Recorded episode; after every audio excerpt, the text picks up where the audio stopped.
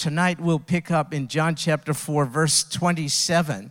And now you have an idea of the geography of the land and, and where the well was and where this conversation with the Lord and the woman took place. Here's what it says John 4, beginning in verse 27. At this point, his disciples, the Lord's followers, came.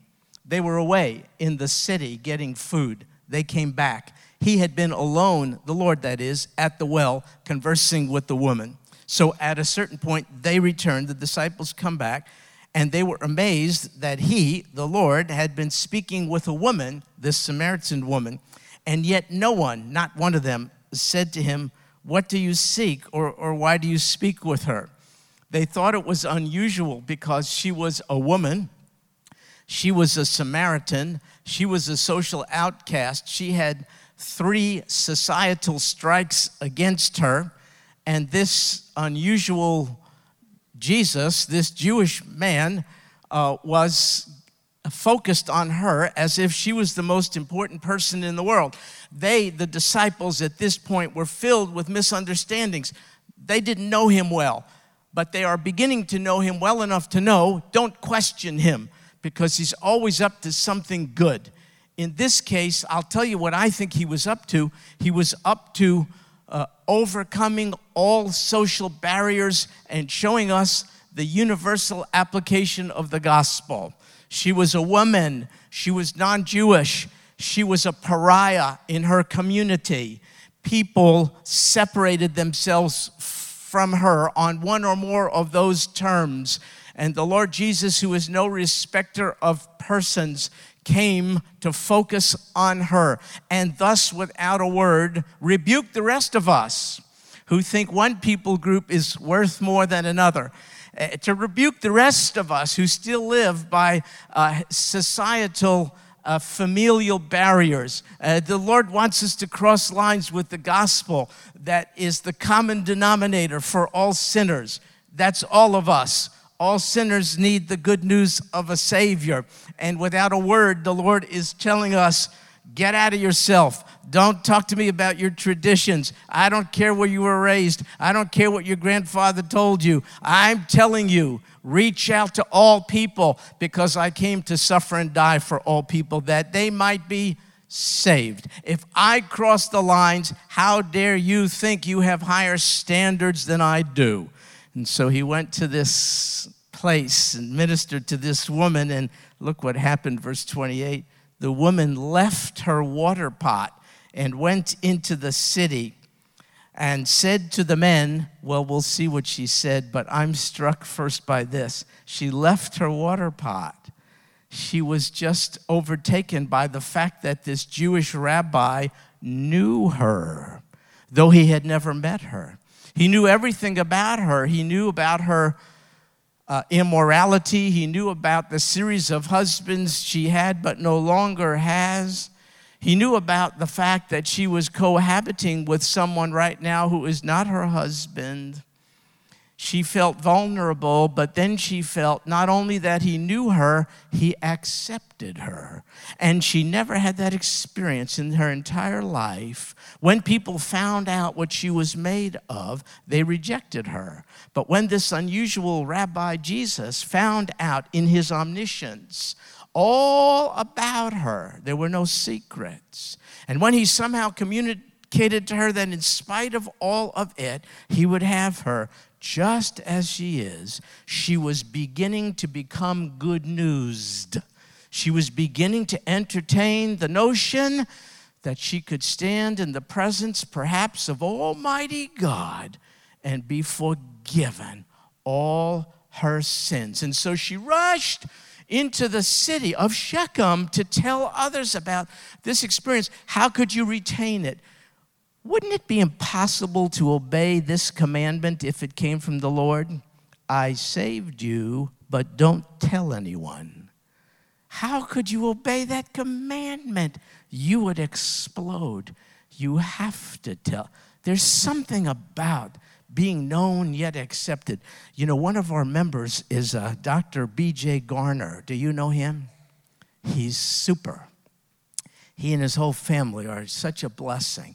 He recently had a very serious life threatening heart attack. While rushed to the emergency room, he had to be uh, seven times. They'd put those pads on you, you know, boom, boom, boom, boom. Uh, they just about lost him, but did not. And the doctor said to him, uh, I suppose you have reason to believe that God must still have a purpose for you because you should not be here now. And BJ said, He does. I know exactly what the purpose is. And when he was able to, first thing he did was to get on a phone. He told me this yesterday to get on a phone and called, he's a military man, call another military friend and uh, uh, to say to him, I believe I know why God kept me alive. It's so that I can encourage you to get right with God through the acceptance of his son Jesus. BJ couldn't contain it, you see. He knew that was his purpose to spread the wealth. So too did this woman. The wealth of acceptance and forgiveness, even in the face of the recognition of all of one's sin. So she rushed, she left her water pot, telling me, number one, she was so enthused about what was happening, but number two, leaving her water pot there told me she intended to come back. In other words, she would not leave her first love. She was excited to do, we could say, evangelism. She was excited to evangelize her own people. But that wasn't the purpose of her life. The purpose of her life was to be with Jesus. Yours too. That comes first, just to be with Jesus. And in the overflow, we tell others. But the purpose of knowing Jesus is not to tell others. The purpose of knowing Jesus is to enjoy Him forever, to be in intimacy with Him, to run back to Him. So she left her water pat knowing, I have work to do. I will go and tell others about you, but I'll be back to sit at your feet. Don't let the work uh, of service and ministry in Jesus' name rob you of the distinct privilege and joy of being in Jesus' presence. We can become so invested in the work of the kingdom that we sacrifice our time with the king she was going back. She left her water pot there. She was going back to Jesus. So here's what she told people in her city, verse 29. She said, Come, see a man who told me all the things that I have done.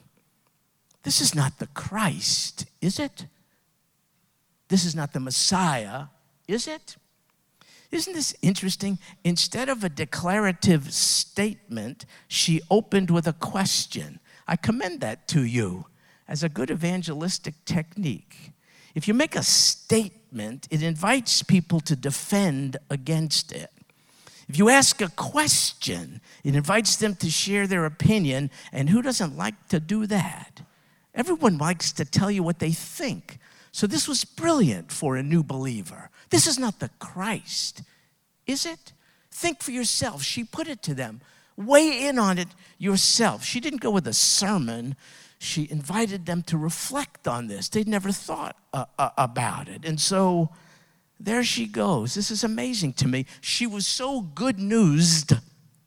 She went to spread the good news with those who had been bad news to her.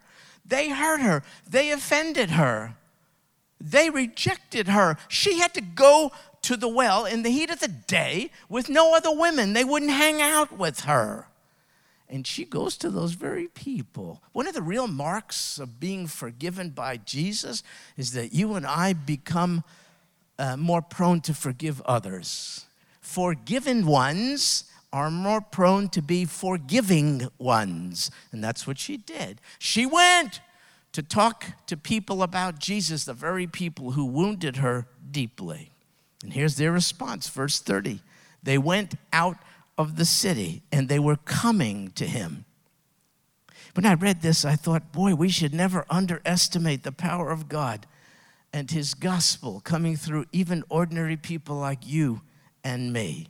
In this case, can you see how the words of a fairly ordinary single woman impacted on her whole city? Can you see that? No miracles, no signs, no eloquence, no, no uh, depth of theological training. Just a simple Samaritan woman who was affected by Jesus, and the whole city is affected by her testimony. So here's what happens, verse 31. Meanwhile, the disciples were urging him, saying, Rabbi, eat. But he said to them, I have food to eat that you know nothing about. So the disciples were saying to one another, No one brought him anything to eat, did he? I love this. Every once in a while, when I think, Boy, there's just so much I don't get, I don't comprehend, I don't understand, neither did these boys. The Gospels, it's just was so encouraging. It's filled with a record of their misunderstandings. they're, they're reducing spiritual truth to purely material things. He said, I have things to eat you know not of. And they talk about, the, oh, did someone sneak him some food that we don't know about? See, they don't get it at all over, over here. And so, verse 34, Jesus said to them, My food is to do the will of him who sent me to accomplish his work. Oh, man. He wasn't saying that food and sleep and drink and those things are unimportant. He was just saying they are not the essential ingredient of life. You know what he was saying? Man and woman do not live by bread alone.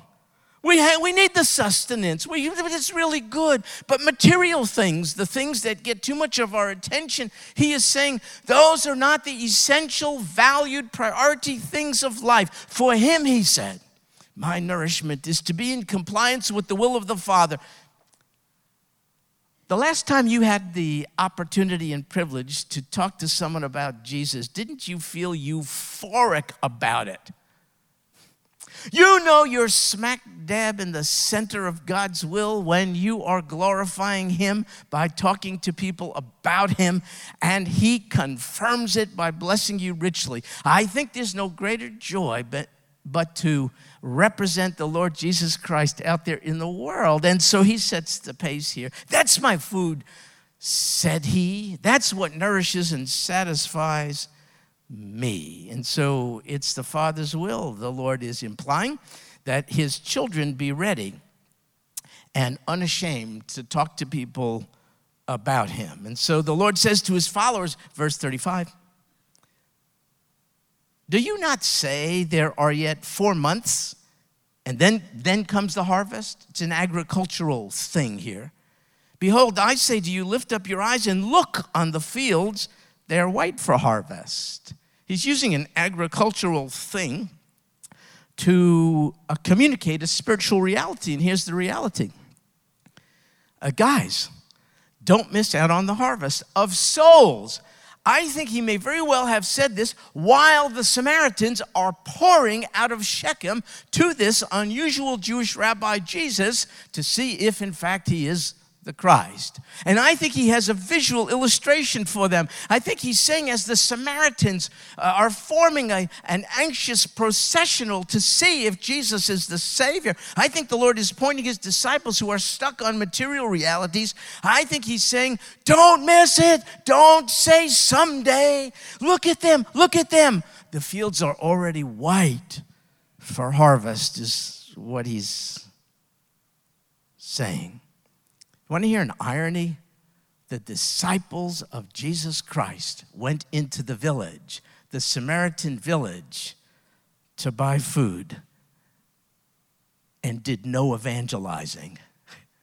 But the Samaritan woman is the missionary to her people. Isn't that ironic? Isn't God showing us something here? they just went to buy food. They didn't think, oh, God, give me eyes to see the harvest ready to be reaped. They just bought food. They got the stuff off the shelves. They went through the lines. They paid the cashier. That's it. But they weren't about their father's business, but she was. The Samaritan Samaritan woman was. Well, the Lord doesn't want his followers to put off sharing the gospel. He wanted them, us, to think and act as if the harvest is ready right now. And so uh, it says in verse 36 already he who reaps is receiving wages and is gathering f- fruit for e- eternal life, so that he who sows and he who reaps may rejoice together. For in this case, the saying is true one sows and another reaps. Reaping is a great blessing. Have you ever had the chance to pray in the presence of someone or hear someone pray in your presence? To confess their sin and accept Jesus as their sin bearer? Have you ever had that experience? Oh my goodness. You can't put a monetary value on it. It's just exhilarating. Uh, so, some of us at times get the opportunity to be the last link in the evangelistic chain, and we get to reap the harvest. But there can be no harvest to reap if someone didn't go before us and do the sowing. This is a wonderful picture of how the body of Christ works together for the same purpose of doing great commission work. One sows, the other reaps. And even before the sowing, the ground, I mean, the ground needs to be cultivated and watered through prayer. Everyone can play a role. Not everyone has the same gift or skill set, but everyone can participate in the work of going into the harvest. And so the Lord is saying, Isn't this a grand collective effort that He has given to all of His kids? Do something, even if it's prayer, even if it's just praying, which really is not just praying, it's everything. Pray in advance, even of someone going to a particular person to deliver the gospel. Pray in advance that the gospel would take root in that person's heart. Hardened now, but maybe softened as a result of your prayers. I was in a military barracks September 5th, 1973. I accepted the Lord. How? Well, a guy told me about Jesus. I got that. Yeah, but how and why did it make sense then? I knew about Jesus. I was raised in America. We know about Jesus here, right? I mean, there's Billy Graham doing his thing. There are churches on every corner. People wear crosses. It's not like I never heard of Jesus. I did. Why is it at that particular time the spiritual penny dropped and it all made sense? Someone must have prayed before this guy delivered the gospel because the gospel he shared with me found its seed to be implanted in cultivated ground. Someone did. One time when I was in the military, we were hanging out with Christian guys and we were doing evangelism, a guy said to me, uh, Stuart, prayer is the long range bombing before the troops go in. Bombing softens up the turf and then foot soldiers go in. Know what I mean? Prayer is the long range bomb. Someone did the long range bombing in my life. That's something, see, we all can do. We can all be part of reaping the harvest, even if we're not the one who ultimately reaps a soul. And so uh, it says here in verse 38 I sent you to reap that for which you have not labored. Others have labored, and you have entered into their labor. If you ever have the joy of leading someone to the Lord, you must not think that you have led that person to the Lord alone. you have to know someone labored on behalf of that person before you got there. You, you, just, you just got to know that. And, and so in this case, see, the Lord's talking about those who have labored before and you have just entered into their labor. Who is, ta- who is he talking about who labored before? Well, I'm just guessing here a little bit. I wonder if he's talking about the Old Testament prophets. maybe They laid, laid, the, laid the groundwork. Maybe he's talking about John the baptizer, who we've read about, John the immerser, John the Baptist. Maybe he's talking about him. He called people to repentance. Know what I mean? Surely he's talking about himself. How could there be salvation apart from the empowerment and enablement and conviction of Almighty God. Nobody leads anyone to the Lord. the Lord lets us be in the process, but He has to lead people to Himself. And so the Lord Jesus is saying, You may get to reap, but don't think for one minute you did it. People have gone before you, you see, and laid the groundwork. So it says in verse 39 From that city, Shechem, the Samaritans believed in him because of the word of the woman. who testified. A single woman, a social outcast, a non Jew. And as far as we know, a woman with no formal education nor significant material means. A woman with no significant pedigree whatsoever. A woman who did not have all the answers to the questions sometimes people throw at us. Yet, the Samaritans, many of them believed in him, Jesus, because of the word of the woman who testified, He told me all the things that I have done. She shared her story, that's all. She told them about this Jesus who knew everything about her and yet accepted her and was willing to forgive her. We may not be theological experts. We may not have answers to all the questions, most of them distracting questions people throw at us. But do you know there's not one other person on this planet who's know, who knows more about what the Lord Jesus did for you than you? This is my story. This is my song. Your story, your song. You're the expert on the story Jesus gave for you. And that's what that's what she did. She told her simple and sincere story. In this case, it doesn't seem to be accompanied by wonders and signs and miracles, simply words. So blessed by God that many who heard believed in the Lord Jesus. She, I'm learning from this woman, used two things in her successful evangelism. One was a good, well chosen, pointed question and two, her testimony. And who here can't do the same?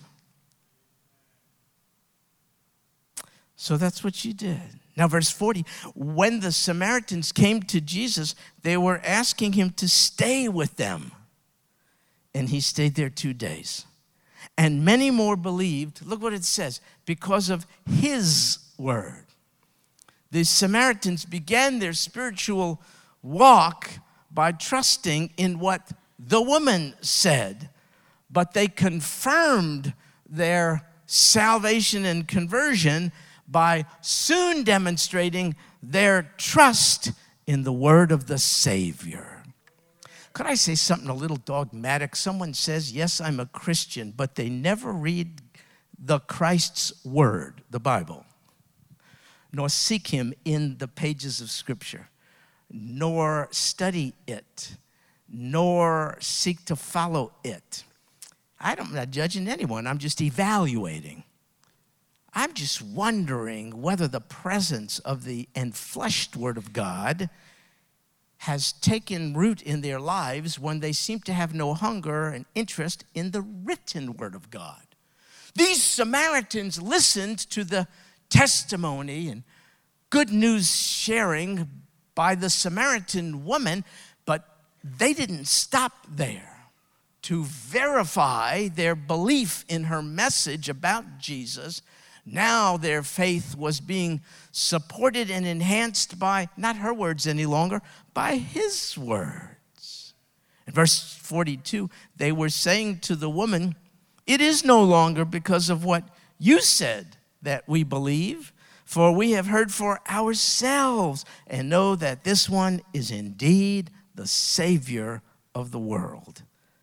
I, I, I, I find more evidence of this, these Samaritans being truly saved. Um, evidence number one they moved quickly past the woman's words and showed a keen interest and confidence in Jesus' word. Number two, they realized that the good news message of salvation through trust, faith in Jesus was a message for everybody. They, they did not see this message to be one for Jews alone or for Samaritans alone. No, they made this statement We have heard for ourselves and know that this one is indeed, look at this, the Savior of the world. One of the evidences of true regeneration in a person's life, it seems to me, is when you are persuaded of the universal applicability and relevance of the good news message about Jesus, he's not the savior of whites. He's not the savior of blacks, of women, of men, of rich people or poor people. He's not the savior of Democrats or Republicans.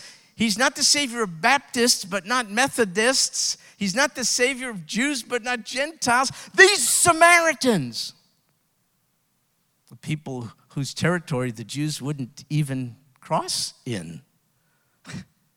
These Samaritans knew this Jesus is the Savior of the world.